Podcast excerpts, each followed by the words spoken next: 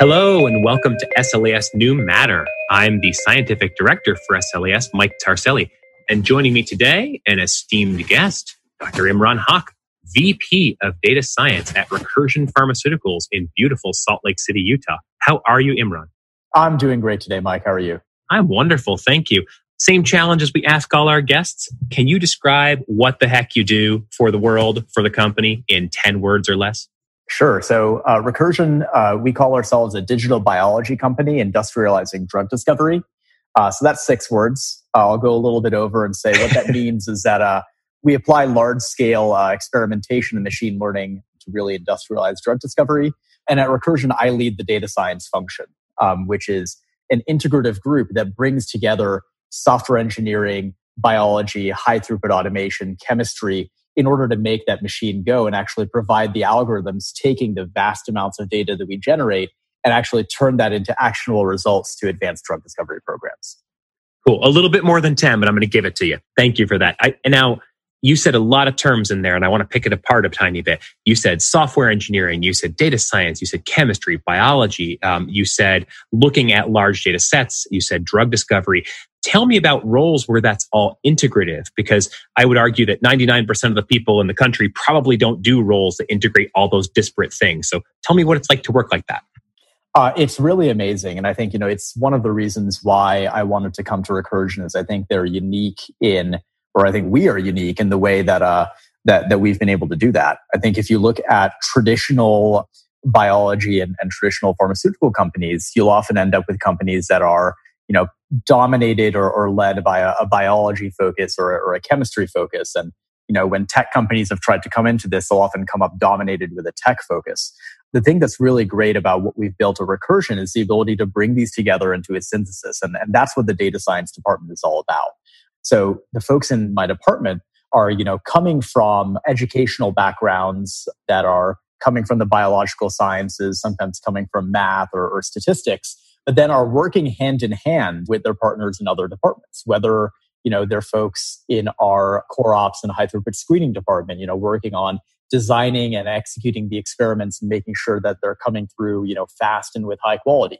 Mm-hmm. Whether they're working with biology and developing new phenotypic models for drug discovery or trying to, you know, advance the sensitivity of those models, working with their partners in chemistry to actually take compound hits and move them forward um, to new generations with greater potency or, or better abilities. I think the, the thing that's really different about recursion is that you have all these folks working together rather than working in these individual silos. It's a value that we call one recursion. One recursion, excellent, and and of course, all in one room sounds like, or or in one team. So, tell me a little bit about collaboration across these normally siloed functions. How does information flow? Does one group do its work and then throw it over the fence to the other group, or do you all sit in the same room, or is there a competitive aspect? How does it work? Well, we used to all sit in the same room, and for the last few months, I think now we've been uh, scattered across, you know, 150 to 200 different houses all in the area.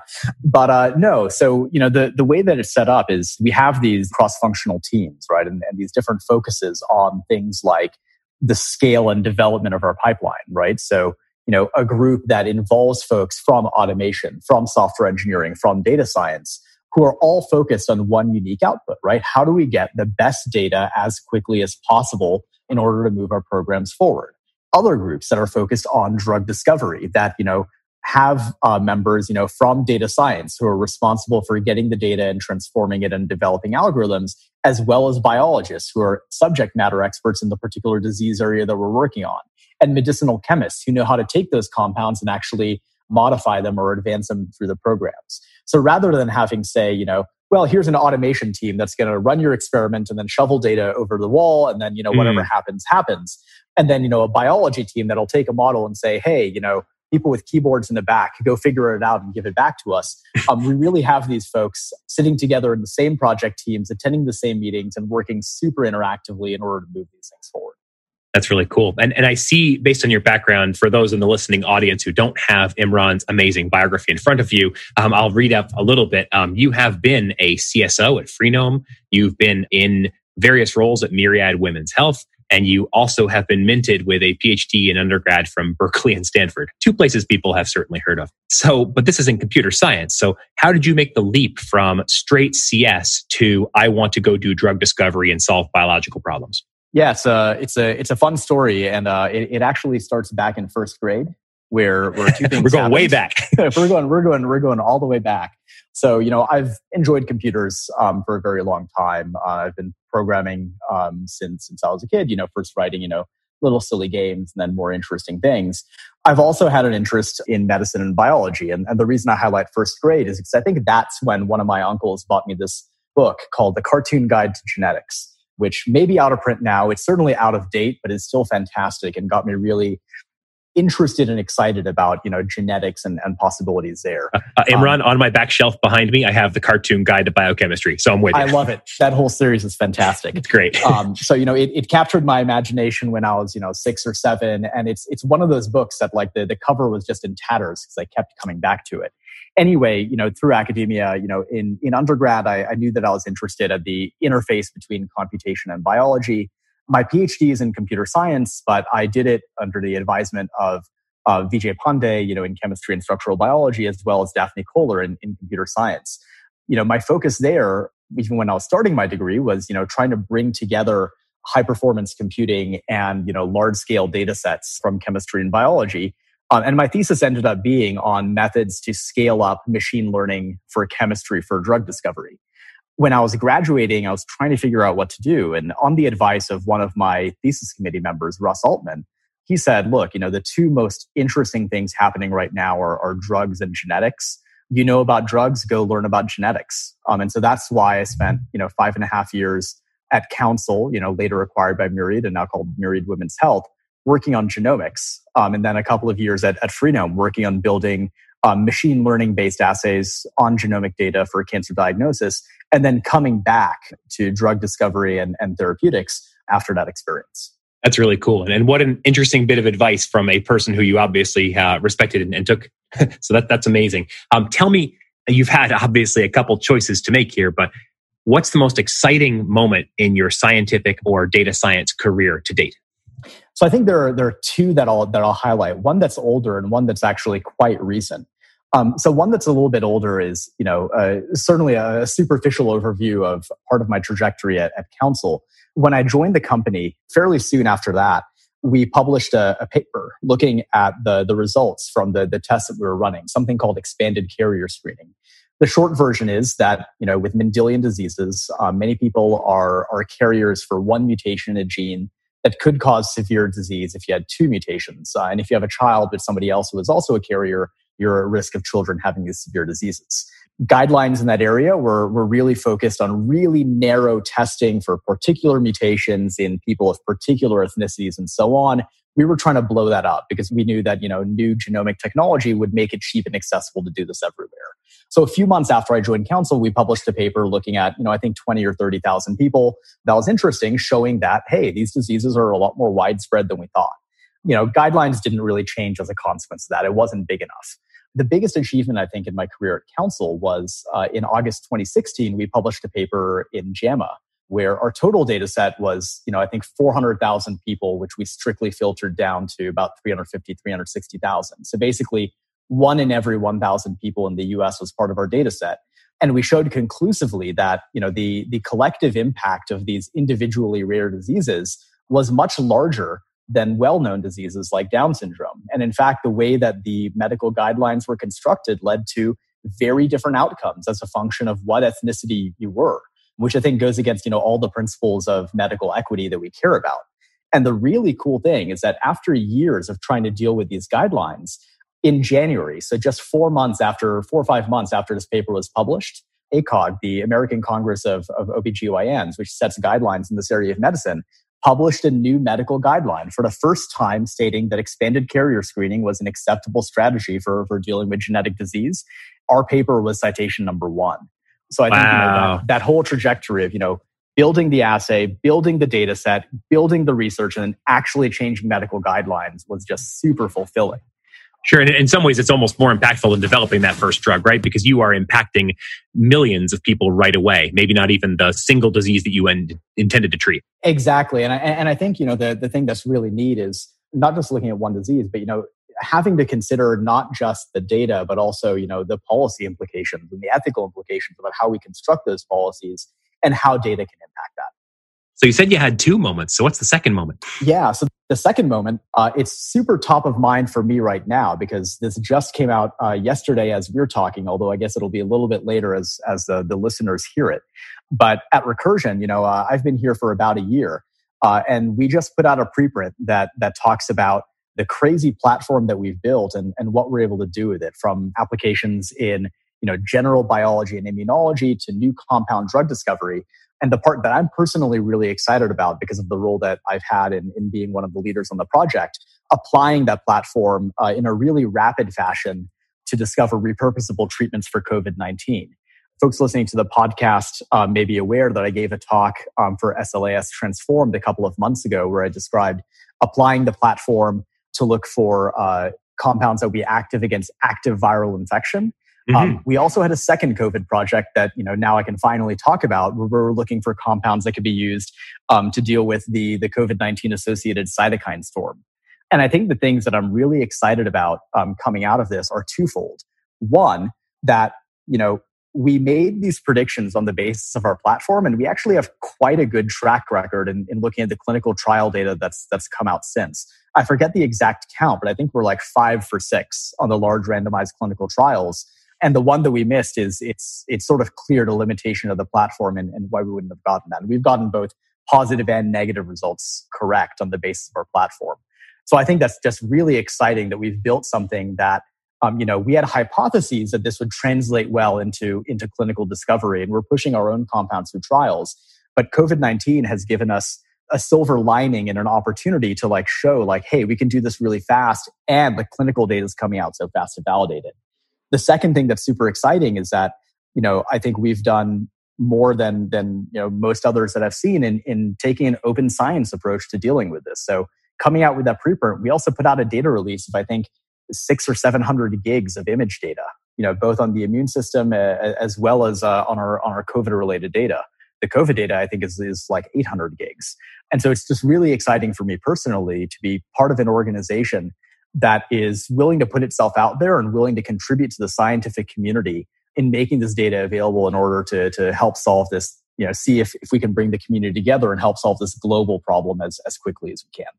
That's really cool and really important and high impact, and we do thank you for that. And uh, to drop a little nugget in, because I believe that we had your your friends Lena and Catherine from Recursion on the podcast a little while ago, and I believe the data set's located at RxRx to AI, correct? That is correct. Um, so awesome. we we just released uh, these three data sets: RxRx2 with the immune system profiling, and RxRx19A and B respectively looking at um, SARS CoV 2 viral infection and the COVID 19 associated cytokine storm. And I'd love to go back and ask you a question about that then, which is when people think about doing drug design and attacking that sort of outdated now lock and key mechanism, obviously you can imagine lots of different ways to attack the still not well known COVID 19 um, architecture, spike protein, RDRPs, et cetera. But then the cytokine storm is, is a new approach. It's, it's not necessarily the disease itself, right? But it's a knock on effect caused by the immune system. Tell me what it's like to sort of do a project where you're not after the causal root cause of the disease, but you're after the associated symptoms.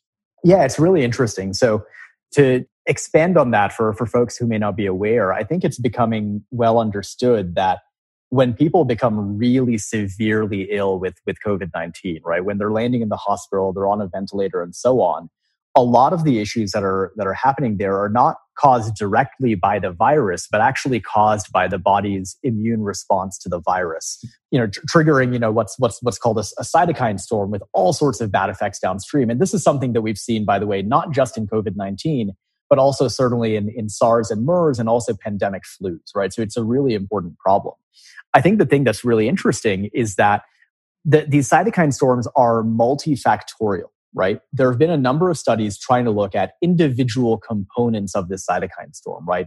Um, going after IL 6 was a really popular theory. you know, over the last few months, but I think, you know, you know, there, there have been several phase three failures looking at anti-IL-6 approaches. Mm-hmm. Um, IL-1RA is another thing people have been looking at. There's some early preliminary data that might be good.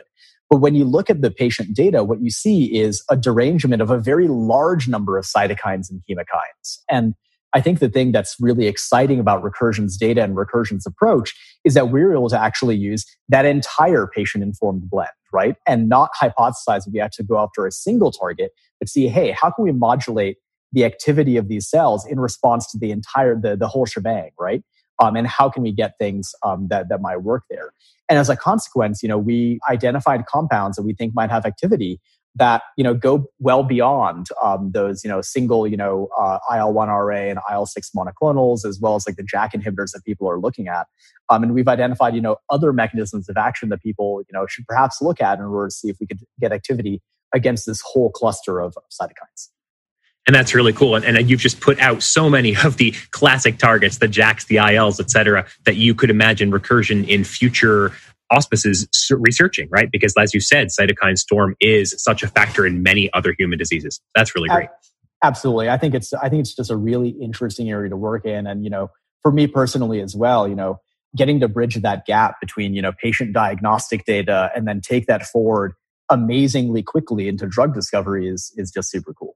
That's great. And, you know, we could sit here and talk about immune system biology and data approaches all day, but I got to ask you, what tips do you have for people who want to be you? So let's say there's a burgeoning data scientist out there that's in their first year of graduate school. What do you tell them? What should they learn? What skills should they be into? What papers should they read? Sure. So I've got three broad tips here, um, and they all like factor. They're actually all factors of the first one, which is that communication and, and bilinguality is, is just really critical, right? This is a field that is at the interface of a number of different disciplines and there's no way for one person to you know be the expert in in all of them right i think that technical fields systematically in their education undervalue communication um, one of the things that i'm you know really glad I had the opportunity to do um, was four years of high school debate, which made me really comfortable getting in front of a room and talking about things. I, I can hear that now that we're talking. and I think you know when you've got the opportunity, practice giving talks, practice working with people who are not from your scientific discipline and, and seeing if you can communicate effectively between those groups, right? So I think having that bilinguality, in my case, between you know computer science and statistics on one side and biology and chemistry on the other side uh, has just been immensely valuable.